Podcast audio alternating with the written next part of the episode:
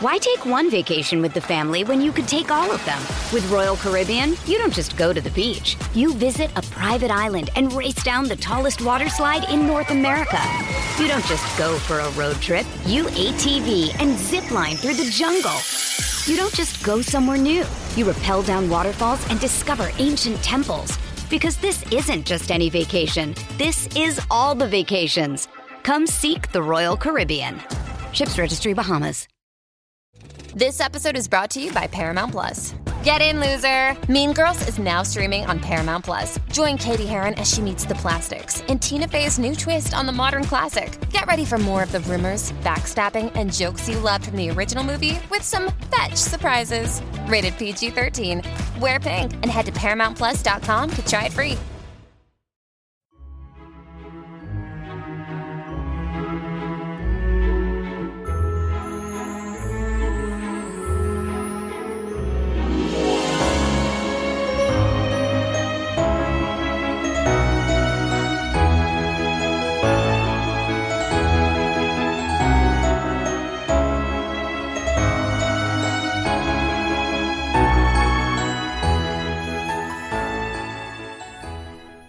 Welcome back, everyone, to 1001 Classic Short Stories and Tales, and another great story from the Merry Adventures of Robin Hood by Howard Pyle. This one titled, How Sir Richard of the Lea Paid His Debts. And now our story. The long highway stretched straight on, gray and dusty in the sun. On either side were dikes full of water bordered by osiers, and far away in the distance stood the towers of Emmet Priory with tall poplar trees around. Along the causeway rode a knight with a score of stout men at arms behind him. The knight was clad in a plain, long robe of gray serge, gathered in at the waist with a broad leathern belt, from which hung a long dagger and a stout sword. But though he was so plainly dressed himself, the horse he rode was a noble barb, and its trappings were rich with silk and silver bells. So thus the band journeyed along the causeway between the dikes, till at last they reached the great gate of Emmet Priory. There the knight called to one of his men and bade him knock at the porter's lodge with the heft of his sword.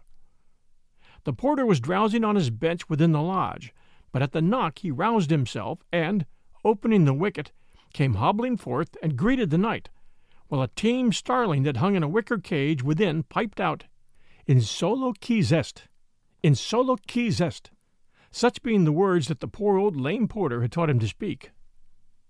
Where is thy prior? asked the knight of the old porter.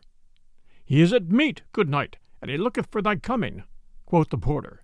For, if I mistake not, thou art Sir Richard of the Lea. I am Sir Richard of the Lea, Then I will go seek him forthwith, said the knight. But shall I not send thy horse to stable? said the porter. By Our Lady, it is the noblest nag, and the best harnessed, that e'er I saw in all my life before. And he stroked the horse's flank with his palm. Nay, quoth Sir Richard, the stables of this place are not for me, so make way, I prithee.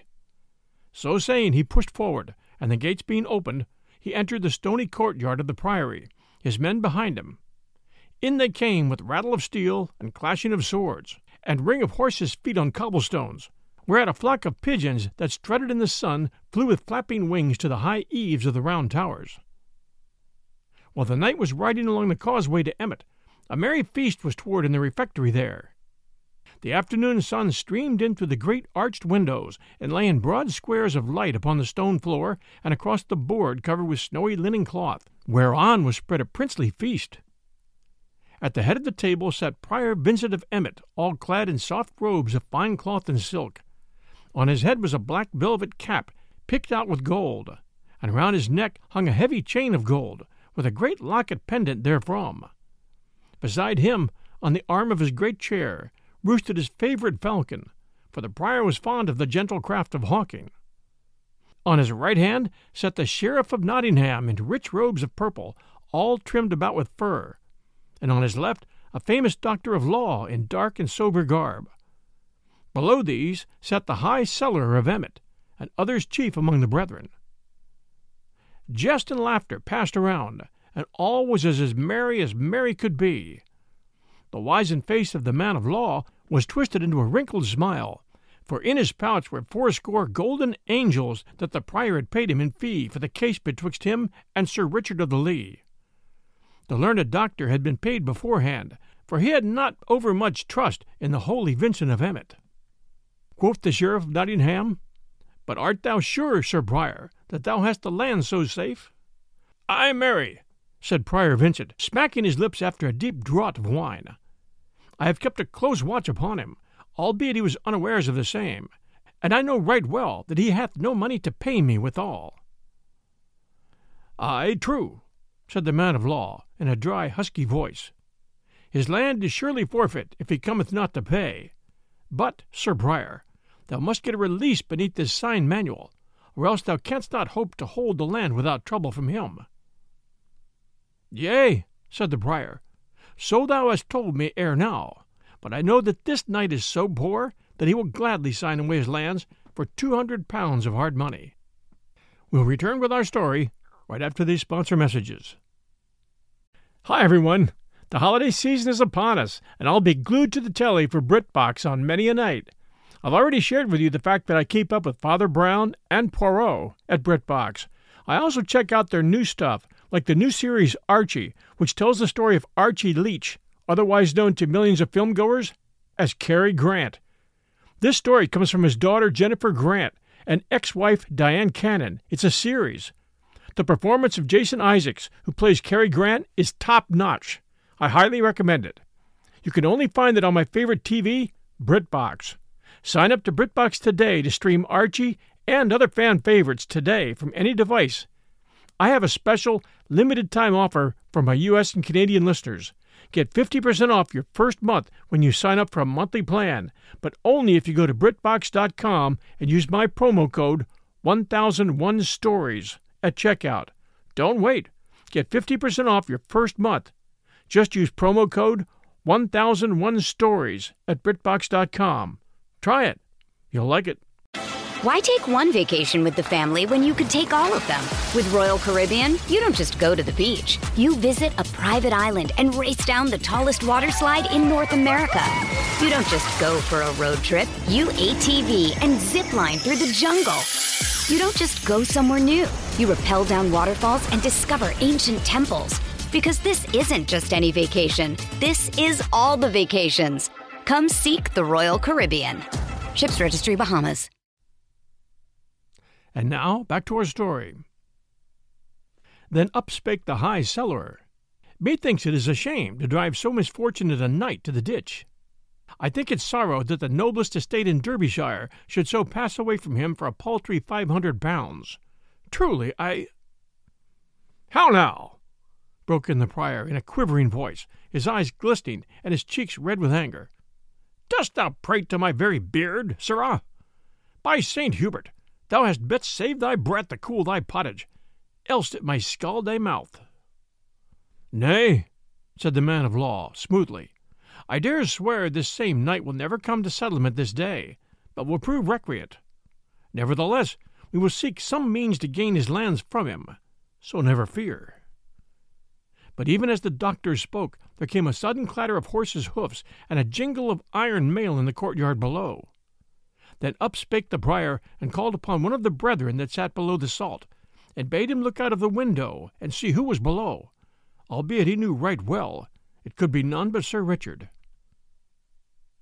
So the brother arose and went and looked, and he said, I see below a score of stout men at arms, and a knight just dismounting from his horse. He is dressed in long robes of grey, which, methinks, are of poor seeming, but the horse he rideth upon hath the richest coursing that I ever saw. The knight dismounts, and they come this way, and are even now below in the great hall. Lo, see ye there now, quoth Prior Vincent.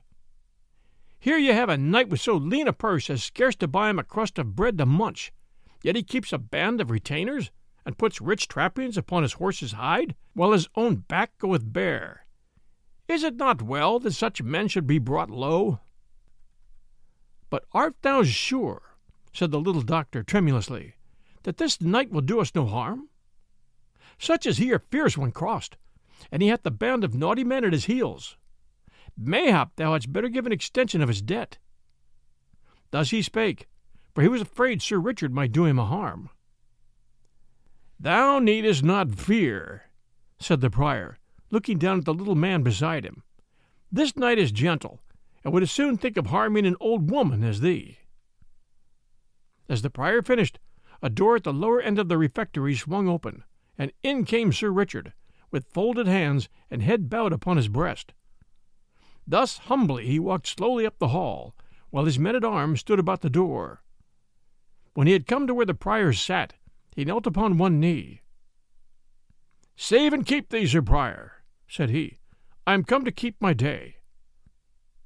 Then the first word that the prior said to him was, Hast thou brought my money? Alas, I have not so much as one penny upon my body, said the knight, whereat the prior's eyes sparkled.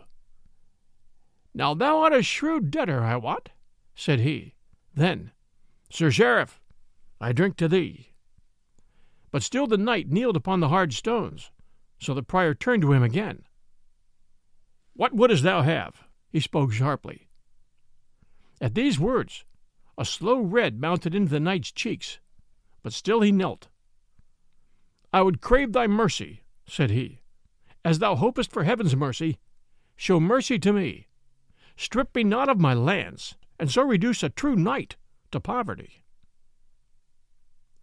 The day is broken, and thy lands forfeit, said the man of law, plucking up his spirits at the knight's humble speech.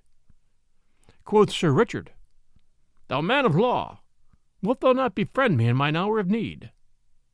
Nay, said the other, I hold with this holy prior, who hath paid me my fees in hard gold, so that I am bounder to him. Wilt thou not be my friend, Sir Sheriff? said Sir Richard.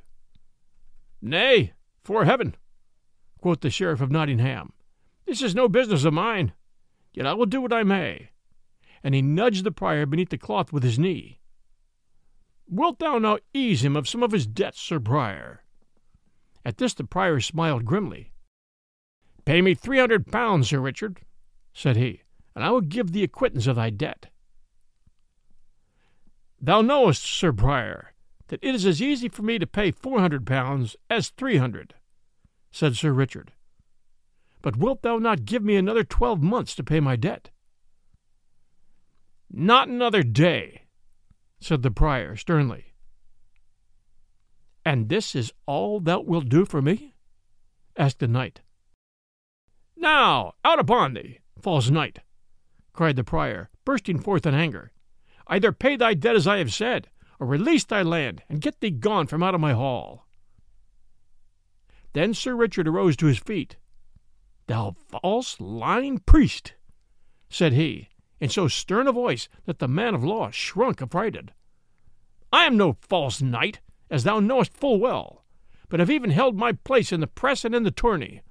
Hast thou so little courtesy that thou wouldst see a true knight kneel for all this time, or see him come into thy hall and never offer him meat or drink? Then quoth the man of law in a trembling voice, uh, This is surely an ill way to talk of matters appertaining to business. Let us be mild in speech. What wilt thou pay this knight, Sir Prior, to give thee release of his land? I would give him two hundred pounds, quoth the prior, but since he hath spoken so vilely to my teeth, not one groat over a hundred pounds will he get. Hadst thou offered me a thousand pounds, false prior, said the knight, thou wouldst not have got an inch of my land. Then turning to where his men at arms stood near the door, he called, Come hither, and beckoned with his finger, whereupon the tallest of them all came forward and handed him a long leathern bag. Sir Richard took the bag, and shot from it upon the table a glittering stream of golden money. Bear in mind, Sir Prior, said he, that thou hast promised me quittance for three hundred pounds. Not one farthing above that shalt thou get. So saying, he counted out three hundred pounds and pushed it toward the prior. But now the prior's hands dropped at his sides, and the prior's head hung upon his shoulder. For not only had he lost all hopes of the land, but he had forgiven the knight one hundred pounds of his debt, and had needlessly paid the man of law fourscore angels. To him he turned, and quoth he, Give me back my money that thou hast.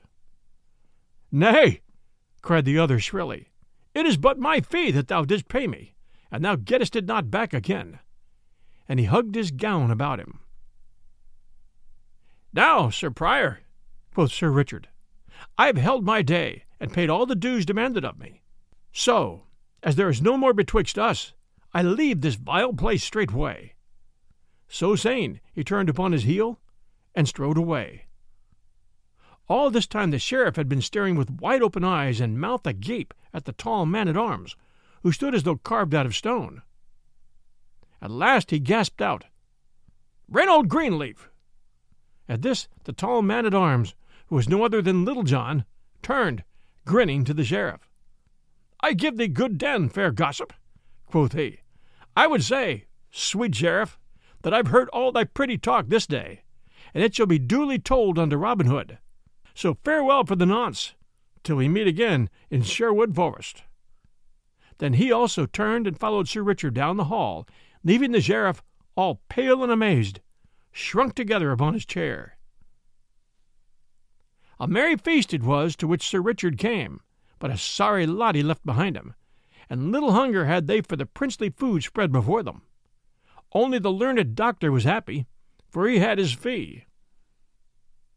Now a twelvemonth and a day passed since Prior Vincent of Emmet sat at feast, and once more the mellow fall of another year had come. But the year had brought great change, I wot, to the lands of Sir Richard of the Lea.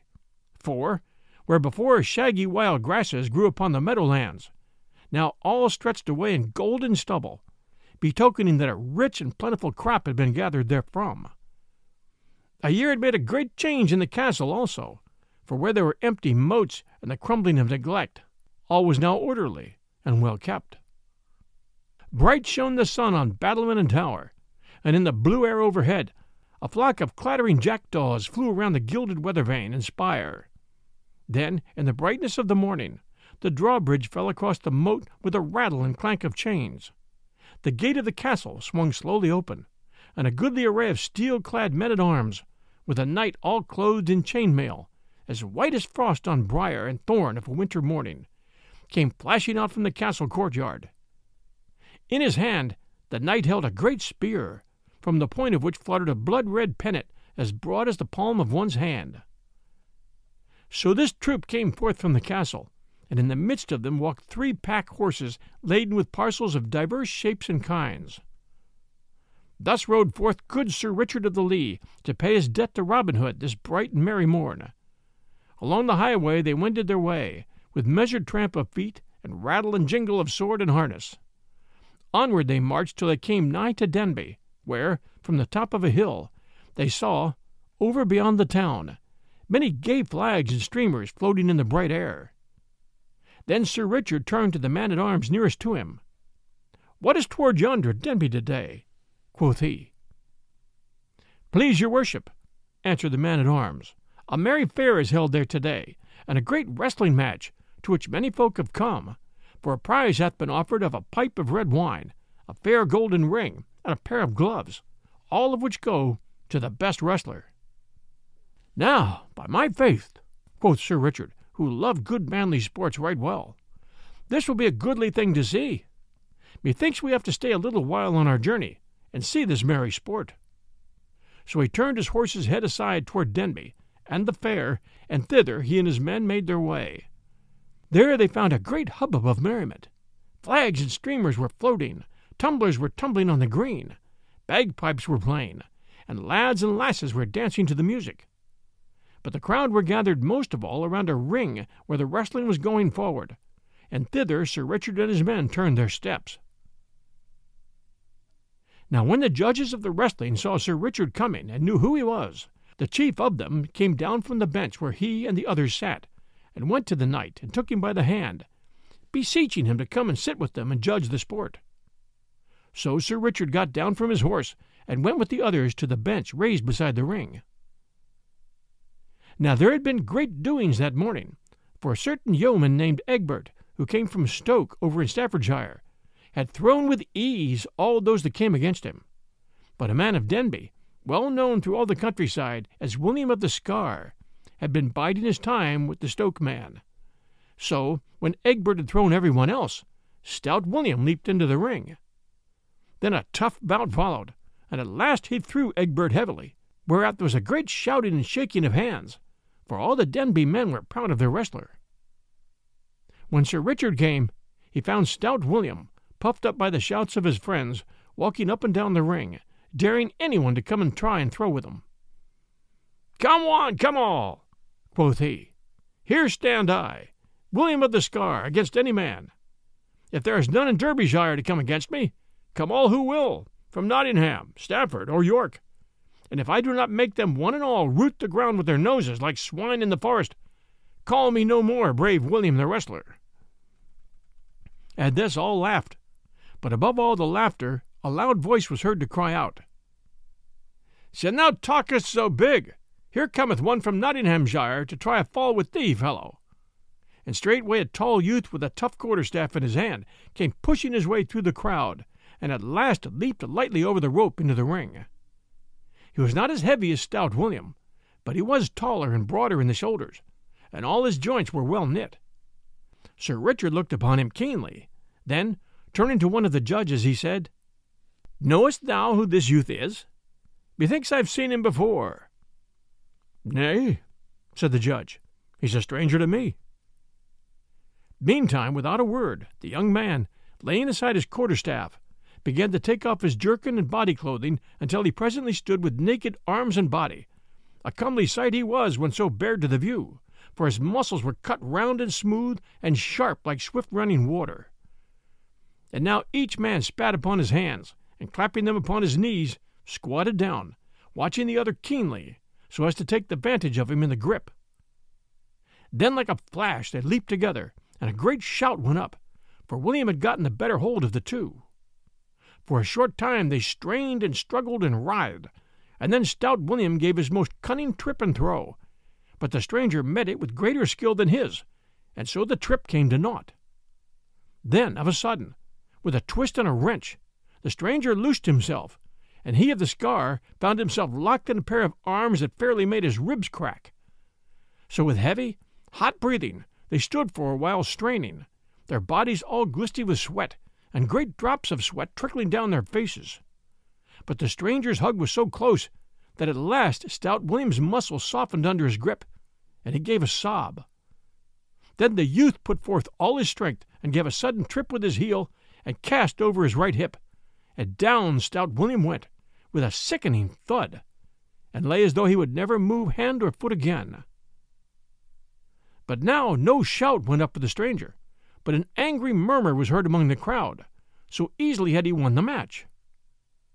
Then one of the judges, a kinsman to William of the Scar, rose with trembling lip and baleful look.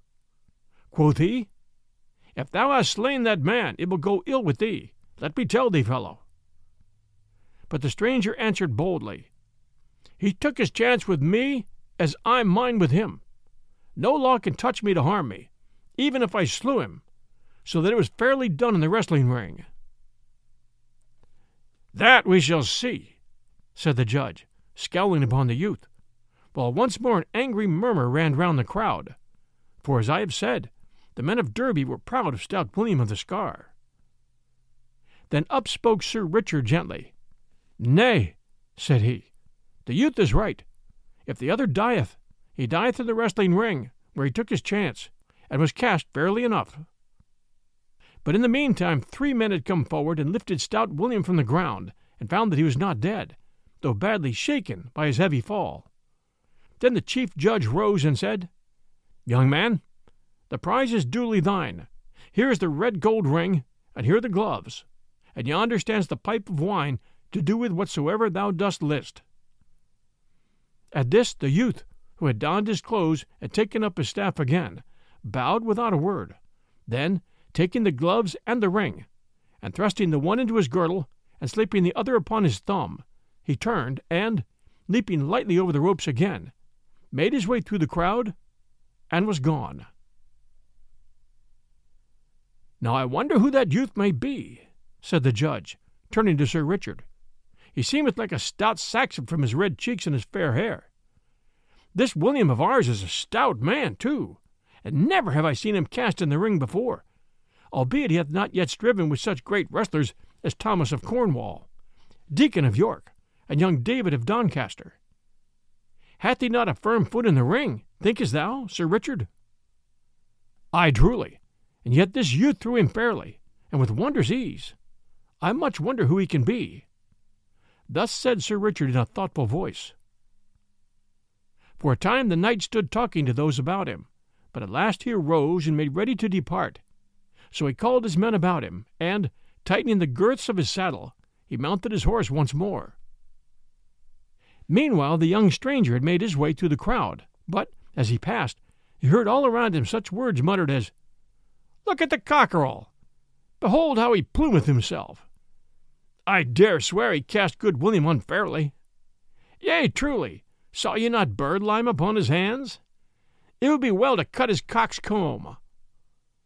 To all this the stranger paid no heed, but strode proudly about, as though he heard it not. So he walked slowly across the green to where the booth stood wherein was dancing, and standing at the door, he looked in on the sport. As he stood thus, a stone struck his arm of a sudden with a sharp jar, and turning, he saw that an angry crowd of men had followed him from the wrestling ring. Then, when they saw him turn so, a great hooting and yelling arose from all, so that the folk came running out from the dancing booth to see what was to do. At last a tall, broad-shouldered, burly blacksmith strode forward from the crowd, swinging a mighty blackthorn club in his hand. What Wouldst thou come here to our fair town of Denby, thou jack-in-the-box, to overcome a good, honest lad with vile juggling tricks? Growled he, in a deep voice like the bellow of an angry bull. Take that, then! And of a sudden he struck a blow at the youth that might have felled an ox. But the other turned the blow deftly aside, and gave back another so terrible that the Denby man went down with a groan, as though he had been smitten by lightning.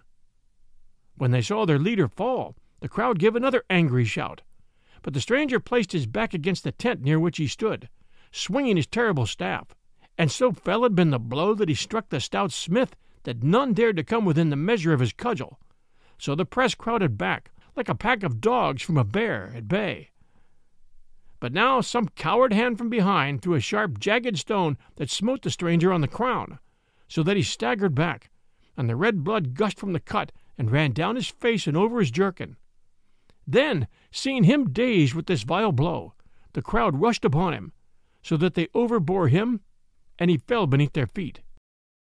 Now it might have gone ill with the youth, even to the losing of his young life, had not Sir Richard come to this fair, for of a sudden shouts were heard, and steel flashed in the air, and blows were given with the flat of swords, while through the midst of the crowd Sir Richard of the Lea came spurring on his white horse. Then the crowd, seeing the steel clad knight and the armed men, melted away like snow on a warm hearth, leaving the young man all bloody and dusty upon the ground. Finding himself free, the youth arose, and, wiping the blood from his face, looked up. Quoth he, Sir Richard of the Lea, Mayhap thou hast saved my life this day. Who art thou that knowest Sir Richard of the Lea so well? quoth the knight. Methinks I've seen thy face before, young man. Yes, thou hast, said the youth, for men call me David of Doncaster. Ha! said Sir Richard. I wonder that I knew thee not, David. But thy beard hath grown longer, and thou thyself art more set in manhood since this day twelve months. Come hither into the tent, David, and wash the blood from thy face. And now, Ralph, bring him straightway a clean jerkin. Now I am sorry for thee, yet I am right glad that I have a chance to pay a part of my debt of kindness to thy good master Robin Hood, for it might have gone ill with thee had I not come, young man. So saying, the knight led David into the tent, and there the youth washed the blood from his face and put on a clean jerkin. In the meantime, a whisper had gone round from those who stood nearest that this was none other than the great David of Doncaster, the best wrestler in all the mid country, who, only last spring, had cast stout Adam o' Lincoln in the ring at Selby, in Yorkshire, and now held the mid country champion belt. Thus it happened that when young David came forth from the tent along with Sir Richard, the blood all washed from his face, and his soiled jerkin changed for a clean one. No sounds of anger were heard, but all pressed forward to see the young man, feeling proud that one of the great wrestlers of England should have entered the ring at Denby Fair. For thus fickle is a mass of men. Then Sir Richard called aloud, Friends, this is David of Doncaster. So think it no shame that your Denby man was cast by such a wrestler. He beareth you no ill will for what hath passed, but let it be a warning to you how ye treat strangers henceforth. Had ye slain him, it would have been an ill day for you, for Robin Hood would have harried your town as the kestrel harries the dovecote. I have bought the pipe of wine from him, and I now give freely to you to drink as ye list. But never hereafterward fall upon a man for being a stout yeoman. At this all shouted amain, but in truth they thought more of the wine than of the knight's words. Then Sir Richard, with David beside him and his men at arms around, turned about and left the fair. But in after days, when the men that saw that wrestling bout were bent with age, they would shake their heads when they heard of any stalwart game, and say, Aye, aye, but thou should have seen the great David of Doncaster cast stout William of the Scar at Denby Fair. Robin Hood stood in the merry greenwood with Little John and most of his stout yeomen around him, awaiting Sir Richard's coming. At last a glint of steel was seen through the brown forest leaves, and forth from the covert into the open rode Sir Richard at the head of his men. He came straight forward to Robin Hood, and leaping from off his horse, clasped the yeoman in his arms. Why, how now? said Robin, after a time, holding Sir Richard off and looking at him from top to toe. Methinks thou art a gayer bird than when I saw thee last. Yes, thanks to thee, Robin, said the knight, laying his hand upon the yeoman's shoulder. But for thee I would have been wandering in misery in a far country by this time. But I've kept my word, Robin, and I've brought back the money that thou didst lend me, and which I have doubled four times over again, and so become rich once more. Along with this money I brought a little gift to thee and thy brave men from my dear lady and myself. Then, turning to his men, he called aloud, Bring forth the pack horses. But Robin stopped him. Nay, Sir Richard, said he, think it not bold of me to cross thy bidding, but we of Sherwood do no business till after we have eaten and drunk. Whereupon, taking Sir Richard by the hand, he led him to the seat beneath the greenwood tree, while others of the chief men of the band came and seated themselves around. Then quoth Robin, how cometh it that I saw young David of Doncaster with thee and thy men, Sir Knight? Then straightway the knight told all about his stay at Denby, and of the happening at the fair, and how it was like to go hard with young David. So he told his tale, and quoth he, It was this, good Robin, that kept me so late on the way. Otherwise I would have been here an hour agone. Then, when he had done speaking, Robin stretched out his hand and grasped the knight's palm. Quoth he in a trembling voice, I owe thee a debt I could never hope to repay, Sir Richard. For let me tell thee, I would rather lose my right hand than have such ill befall young David of Doncaster as seemed like to come upon him at Denby. So they talked until after a while one came forward to say that the feast was spread, whereupon all arose and went thereto. When at last it was done, the knight called upon his men to bring the pack horses forward, which they did according to his bidding. Then one of the men brought the knight a strong box, which he opened and took from it a bag, and counted out five hundred pounds, the sum he'd gotten from Robin. Sir Richard, quoth Robin, thou wilt pleasure us all if thou wilt keep that money as a gift from us of Sherwood. Is it not so, my lads? That all shouted Aye with a mighty voice. I thank you all deeply, said the knight earnestly. But but think it not ill of me if I cannot take it. Gladly I have borrowed it from you, but it may not be that I can take it as a gift. Then Robin Hood said no more, but gave the money to Little John to put away in the treasury, for he had shrewdness enough to know that naught breeds ill will and heart bitterness like gifts forced upon one that cannot choose but take them. Then Sir Richard had the packs laid upon the ground and opened, whereupon a great shout went up that made the forest ring again.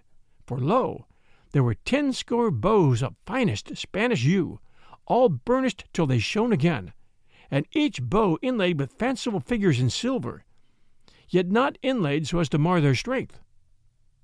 Beside these were ten score quivers of leather embroidered with golden thread, and in each quiver were a score of shafts with burnished heads that shone like silver. Each shaft was feathered with peacock's plumes, innocked with silver. So Richard gave to each yeoman a bow and a quiver of arrows. But to Robin he gave a stout bow inlaid with the cunningest workmanship in gold, while each arrow in his quiver was inocked with gold. Then all shouted again for joy of the fair gift, and all swore among themselves that they would die if need be for Sir Richard and his lady. At last the time came when Sir Richard must go, whereupon Robin Hood called his band around him, and each man of the yeomen took a torch in his hand to light the way through the woodlands. So they came to the edge of Sherwood, and there the knight kissed Robin upon the cheeks, and left him, and was gone. Thus Robin Hood helped a noble knight out of his dire misfortunes, that else would have smothered the happiness from his life. Thanks for joining us for How Sir Richard of the Lea Paid His Debts, another story from The Merry Adventures of Robin Hood by Howard Pyle. If you enjoy our stories here at 1001 Classic Short Stories and Tales, please do stop a moment and send us a kind review. We always appreciate reviews. We also appreciate our Patreon supporters who, for about the price of a blended cup of coffee every month, support us at patreon.com forward slash 1001 Stories Network. That's Patreon, P A T R E O N dot com forward slash 1001 Stories Network. Those who join us get the bonus of usually what is a weekly episode, and most times an early bird version of what's coming out Sunday. We appreciate our Patreon supporters very, very much. Please do share our show with others. This is your host, John Hagedorn. This is 1001 Classic Short Stories and Tales. We bring episodes every Wednesday afternoon at 5 p.m. Eastern Time and Sunday afternoon at noon Eastern Time. Until our next episode, everyone, stay safe. Thanks for listening, and we'll be back soon.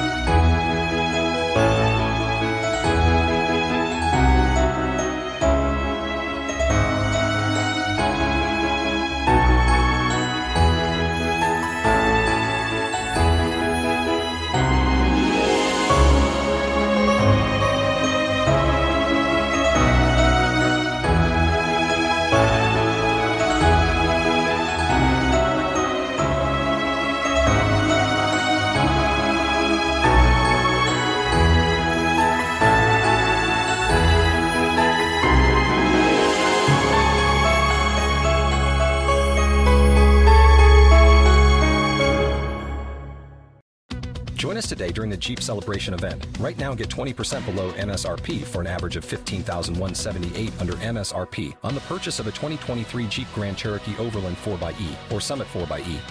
Not compatible with lease offers or with any other consumer incentive offers. 15,178 average based on 20% below average MSRP from all 2023 Grand Cherokee Overland 4xE and Summit 4xE models in dealer stock. Residency restrictions apply. Take retail delivery from dealer stock by 4 1. Jeep is a registered trademark. Waiting on a tax return? Hopefully, it ends up in your hands. Fraudulent tax returns due to identity theft increased by 30% in 2023. If you're in a bind this tax season, LifeLock can help.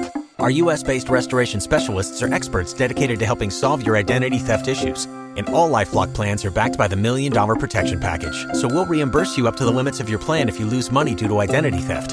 Help protect your information this tax season with LifeLock. Save up to 25% your first year at LifeLock.com slash aware.